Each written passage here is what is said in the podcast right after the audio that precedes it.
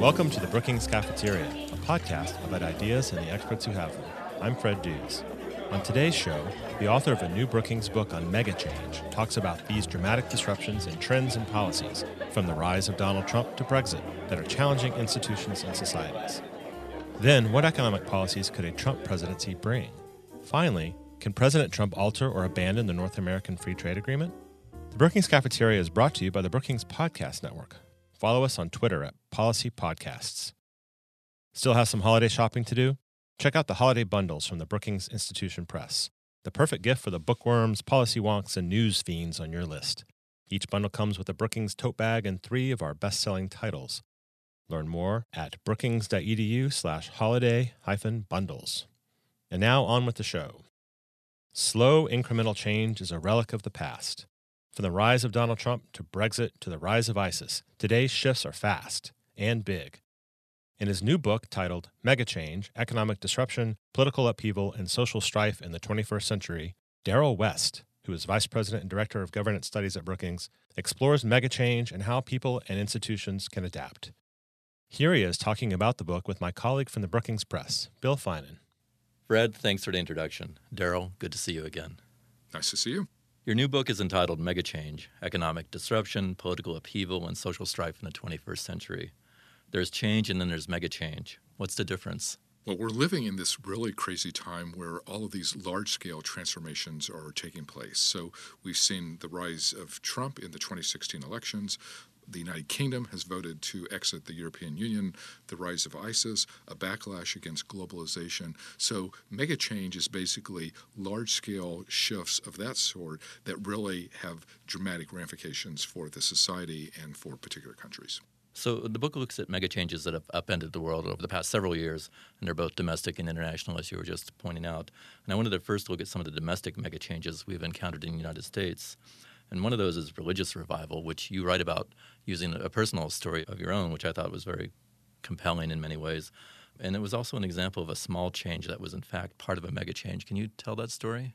Certainly. When you go back a number of decades, one of the big changes in the United States has been one, the rise of political conservatism, but then secondly, the way religion enabled uh, that change, and especially uh, the role that Christian fundamentalists uh, played in that. So I grew up in a rural Ohio community, went to a local Presbyterian church, and in the early 1970s, the National Presbyterian Organization gave money to the Angela Davis Legal Defense Fund. She was an avowed communist from uh, UCLA who'd been arrested on a uh, charge. My local community went into turmoil over this. Like, it was a very conservative mm-hmm. place. They were upset about this. And they ended up voting to secede from the National Presbyterian Church and becoming a community church.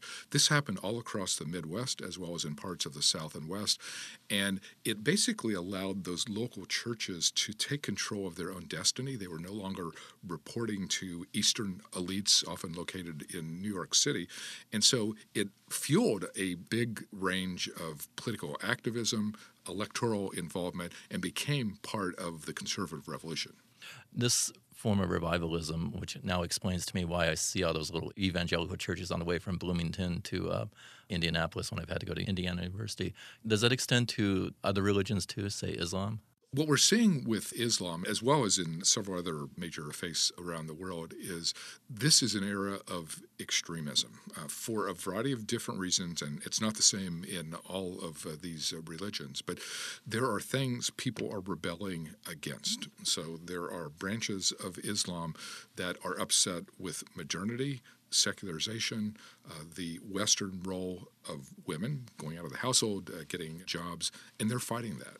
Mm-hmm. I'm convinced that part of the rise of ISIS is it's part of this larger battle against modernity. Like they don't like it, they see this as a fundamental change and challenge, and they're willing to go all out, including violence, to try and stop that and that's why it's a mega change too.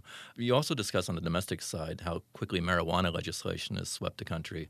In 2004, as you note, only 30% of the population supported legalization, and that had jumped to 58% in 2014. Why the accelerated acceptance? This is one of the most dramatic public opinion changes uh, that we've seen that also now is starting to produce policy uh, changes as well. A number of states have uh, legalized the purchase of uh, marijuana.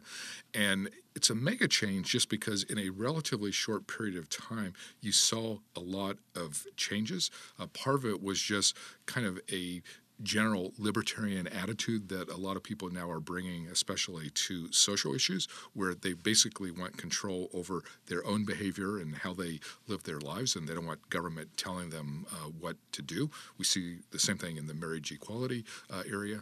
Uh, and so it's basically kind of broader social changes taking place in society as a whole than drive political and government change. So the societal changes also drove same-sex marriage because, as you point out in the book, in 1996, Bill Clinton was signing the Defense of Marriage Act, and then 20 years later, it's legal in all 50 states. And as you quote President Obama, we have this thunderbolt of change. Absolutely. So we see these types of things happening here as well as abroad. It's an era where we've kind of grown used to some continuity in public policy, but there are a number of dramatic examples where we break with the past policy and move in a very different direction. We see that with Obamacare. Bernie Sanders in the 2016 election kind of brought the issue of income inequality to the forefront. So there are lots of examples of these types of things kind of springing suddenly and often having a big impact on either society or politics. And on the political scene, one of those is Trumpism, which you also bring up in the book. So this is something that's going to exist past Donald Trump. Then what is it exactly, Trumpism? Trumpism basically is this populist political movement of people who feel left behind from the economy. You know, sometimes these are people who had well-paying manufacturing jobs. There were trade agreements. Uh, the jobs migrated to other countries, and so these people basically uh, lost positions, lost high salaries, and often ended up in service positions that paid a fraction of what they previously made. So Donald Trump was very good at identifying this type of uh, discontent and basically using that to get the nomination and uh, propel at least part of his campaign. Would you argue that there's a cultural aspect to this too? And the reason I want to ask that question is because later in the book you talk about Samuel Huntington's Clash of Civilizations. And Huntington argued that the future clashes will not be over ideology, but really it will be culture as the main focus. And is Trumpism an example of that, or is it a variant of it? Does it fit into that? Trumpism has both the economic component that I just talked about, but also this cultural element. A lot of his appeal is based on identity politics, where particularly white America sees the changing demographics of the country. Uh, they worry about illegal immigration. They worry that those individuals are taking jobs from native born Americans. So Trump was able to mobilize a lot of discontent with people who feel that the entire American lifestyle is changing in a negative way. They don't like that. And Trump gained a lot of popularity just by saying, let's build a wall, let's deport these people, let's uh, keep them out of the country. It was really an appeal to kind of white nativist elements within the society that did not like these changes. I'll send you back to the interview in a minute, but first, here's David Wessel, Senior Fellow and Director of the Hutchins Center on Fiscal and Monetary Policy, with his thoughts on what economic policies a Trump presidency could bring. I'm David Wessel, and this is my economic update. Like many people in Washington these days, I've been thinking about what sorts of policies a Trump presidency will bring. Now, the only accurate answer is this no one knows, and I include in that Donald Trump himself. So, even more than usual, speculation about the economic policies that will be pursued by the new president and the Republican majority in Congress is, well, speculation. Financial markets have a great deal more confidence in their ability to see through the fog of Trump tweets than I do. The stock market is up, perhaps anticipating a corporate tax cut or a rollback of regulation. The bond market has pushed up interest rates a lot apparently expecting that an expansionary fiscal policy at a time when the U.S. economy is close to full employment will lead to more inflation and a faster pace of Fed rate increases than might have occurred under President Hillary Clinton. All that sounds plausible, but it's certainly far from certain. But I don't want to be left out of the speculation, so here are a couple of things I'm watching for. One, trade. Trump appears to be a man with few deeply held convictions. One of them is that America is getting a raw deal in trade deals with other countries. And the president has lots more unilateral authority on trade than on other things, say taxes or spending. So clearly, the U.S. is not going to pursue the Trans Pacific Partnership or other multinational trade deals. I expect President Trump to try and make some changes to NAFTA, perhaps modest ones, so he can say he improved the deal. I'm sure we'll hear lots of muscular talk about trade, I'm not sure we'll see those tariffs that President Trump talked about so much during the campaign. Trump advisors have dismissed concerns that Mexico and China would retaliate if the U.S. got aggressive on trade, figuring they've got so much at stake they'll cave. I'm not so convinced. Especially China, it could respond aggressively, and that could have really negative consequences to U.S. businesses and indeed the whole world economy. Two, taxes. I expect a tax cut. I expect the details will be written not in the Trump White House or Treasury, but on Capitol Hill, where Republicans are always eager to cut taxes. One possible outcome a cut in the top marginal tax rate, some limits on deductions that upper income people take, an expansion of earned income tax credits for the poor. Businesses are hoping for a major corporate tax reform that would lower their tax rate, but getting all the way to the 15% rate that Trump talked about during the campaign seems very unlikely to me. One big issue dividing the business community Trump and Republicans on Capitol Hill are eager to punish importers and encourage exporters. Retailers like Walmart, which import a lot of stuff, are already up in arms. Another thorny problem how to tax partnerships and other so called pass through entities so they don't become a way for high income individuals to game the system. Three, spending. Republicans on the Hill seem more eager to cut spending than candidate Trump was, Defense spending is more likely to go up than down. Democrats may help Trump deliver on his promise to increase federal infrastructure spending if some Republicans balk. And beating up on Big Pharma to reduce Medicare spending is likely to be one of those few things that's popular with both Democrats and Republicans.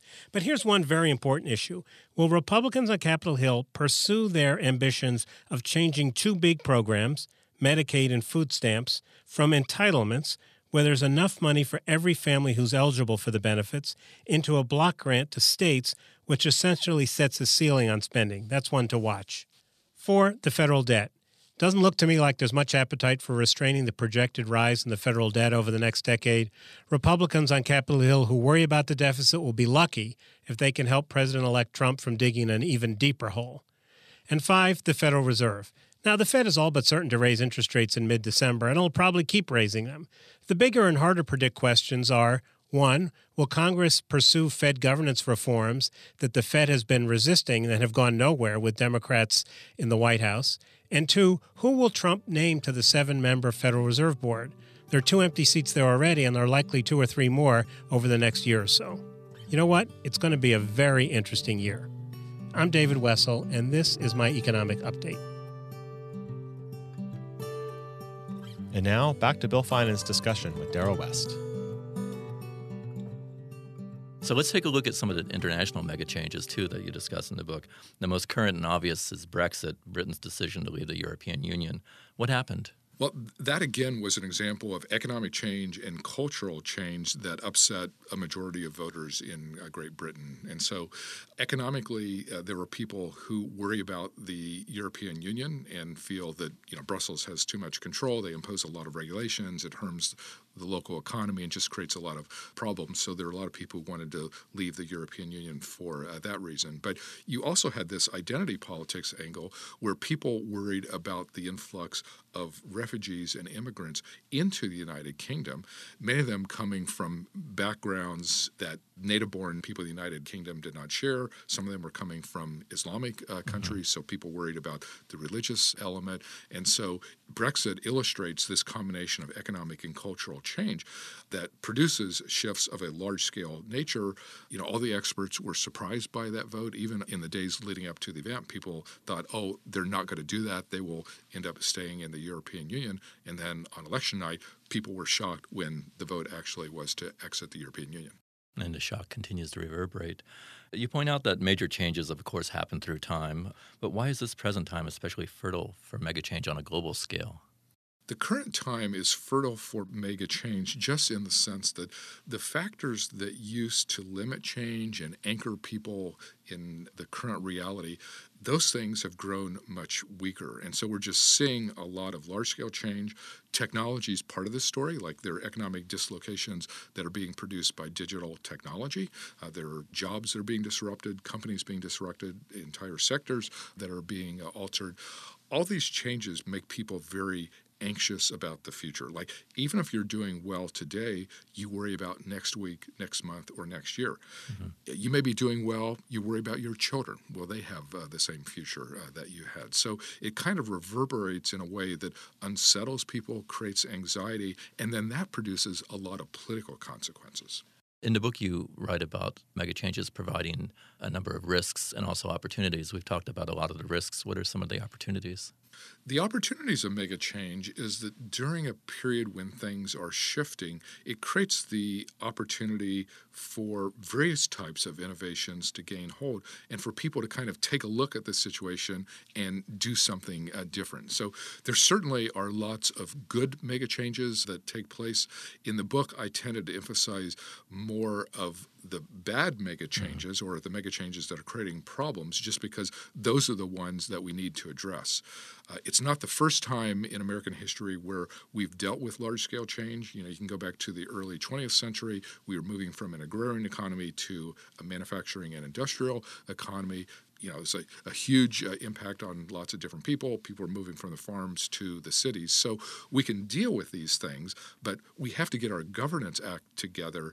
We have to have programs that alleviate the anxiety, help people deal with the transitions. We need to do more in terms of worker retraining. So if you've lost a job, you can find a job elsewhere. So there's lots of things that we can do, but we have to have the governing capacity to actually do them that answers a question I was going to ask. How should governments and institutions react to a mega change? How should individuals react to it? Individuals have to be aware that there are going to be upheavals in their life. In my case, I've been fortunate in my adult life. I've had two jobs. I worked at Brown University and now I work at uh, Brookings. When I'm advising young people today, I say don't look at my life. You're going to have multiple employers during the course of your life. You'll probably end up having different kinds of jobs. So you need to prepare yourself for a world and an economic future that's much more volatile and less predictable than what many people have experienced in the past. And on the government front, there are lots of things the government should do to get its act together. We need to think about institutional reform, election reform, and media reform uh, because those are all quite uh, problematic uh, today. We need to think about a better way to set up congressional districts. We need to do something on reforming uh, the filibuster. So there are lots of concrete things we can do there as well. So they're all within reach. It just has to be acted upon. You end the book with a look at future mega changes, and I found that very interesting. Iran gets a nuclear weapon, perhaps. Robots take over more and more of our jobs.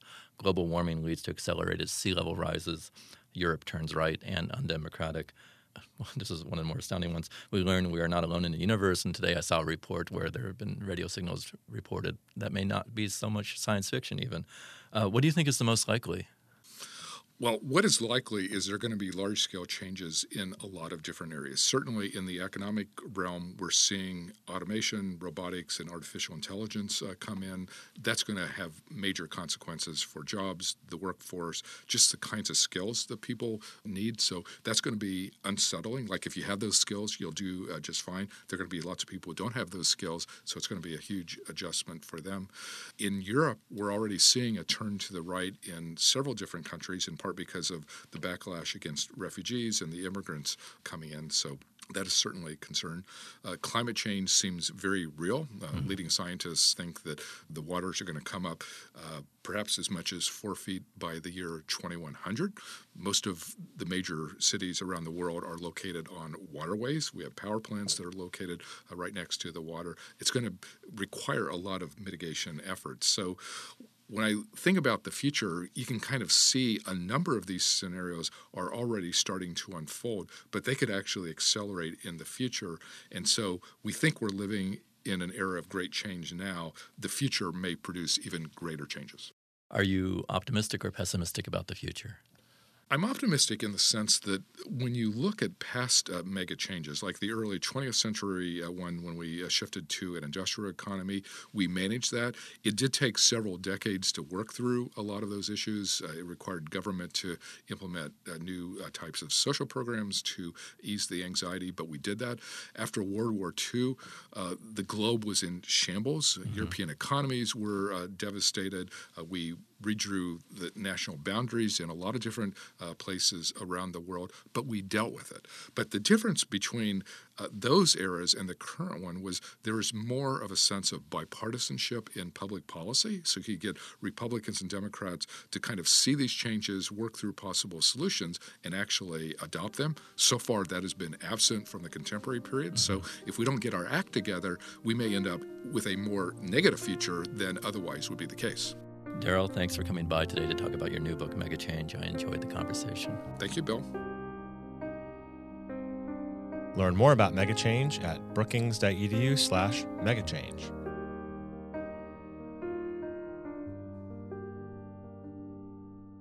Finally, today, it's time for Ask an Expert, our new segment in which you ask a question and I get an expert to answer it. Here's Nathan Benjamin in Mexico City with a very timely question about what a President Trump can do about NAFTA. Hi, Fred. My name is Nathan Benjamin, and I'm a Fulbright Scholar currently working in Mexico City.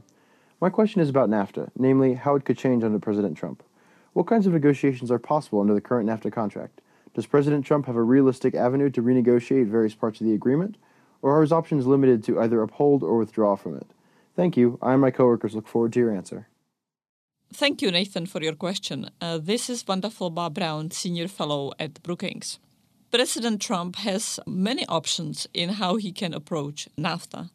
In the most extreme form, he could simply unilaterally withdraw from NAFTA by submitting a letter stating his intention to withdraw from NAFTA in six months. For that, he doesn't need congressional approval. He can simply do this as executive action. However, such an approach is very unlikely and certainly would face opposition from many US businesses, which clearly benefit from NAFTA. More realistically, he will try to negotiate the treaty, or at least he has indicated that's what he would want to do. And again, he has multiple options to go about it. He could try to renegotiate the basic core text that would be a dangerous and counterproductive approach. It would risk that the whole treaty could unravel. It's quite difficult to imagine that a new core text could easily be negotiated. However, he can negotiate side agreements that do not touch the core text of the treaty, but that are nonetheless binding. And this is an option that Mexico would certainly welcome in many ways, the negotiations for TTP that Mexico was part of already entail modernizing aspects of labor law, environmental law, and Mexico could certainly be engaged in these bilateral side negotiations. That would be the most productive way, and it would be a way to modernize NAFTA to bring it up to the 21st century, deal with issues such as intellectual property rights, biotechnology, as well as labor and environmental standards. And in fact, such trilateral negotiations of the side binding agreements would be beneficial for all three countries. Thanks, Vanda, and thank you, Nathan. To express my appreciation for sending in your question, I'll be sending you a Brookings coffee mug. Listeners, if you want to ask an expert a question, just send an email to me at bcp at brookings.edu. If you attach an audio file, I'll play it on the air. Then I'll get an expert to answer and include it in an upcoming episode. And that does it for this edition of the Brookings Cafeteria, brought to you by the Brookings Podcast Network. Follow us on Twitter at Policy Podcasts and subscribe to our other shows, Intersections and Brookings Events, where you can listen to recordings of all of the public events held here at Brookings.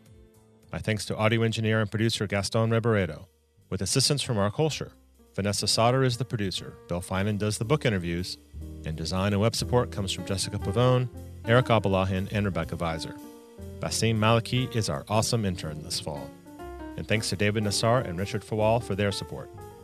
You can subscribe to the Brookings Cafeteria on iTunes and listen to it in all the usual places. Visit us online at brookings.edu. Until next time, I'm Fred Dews.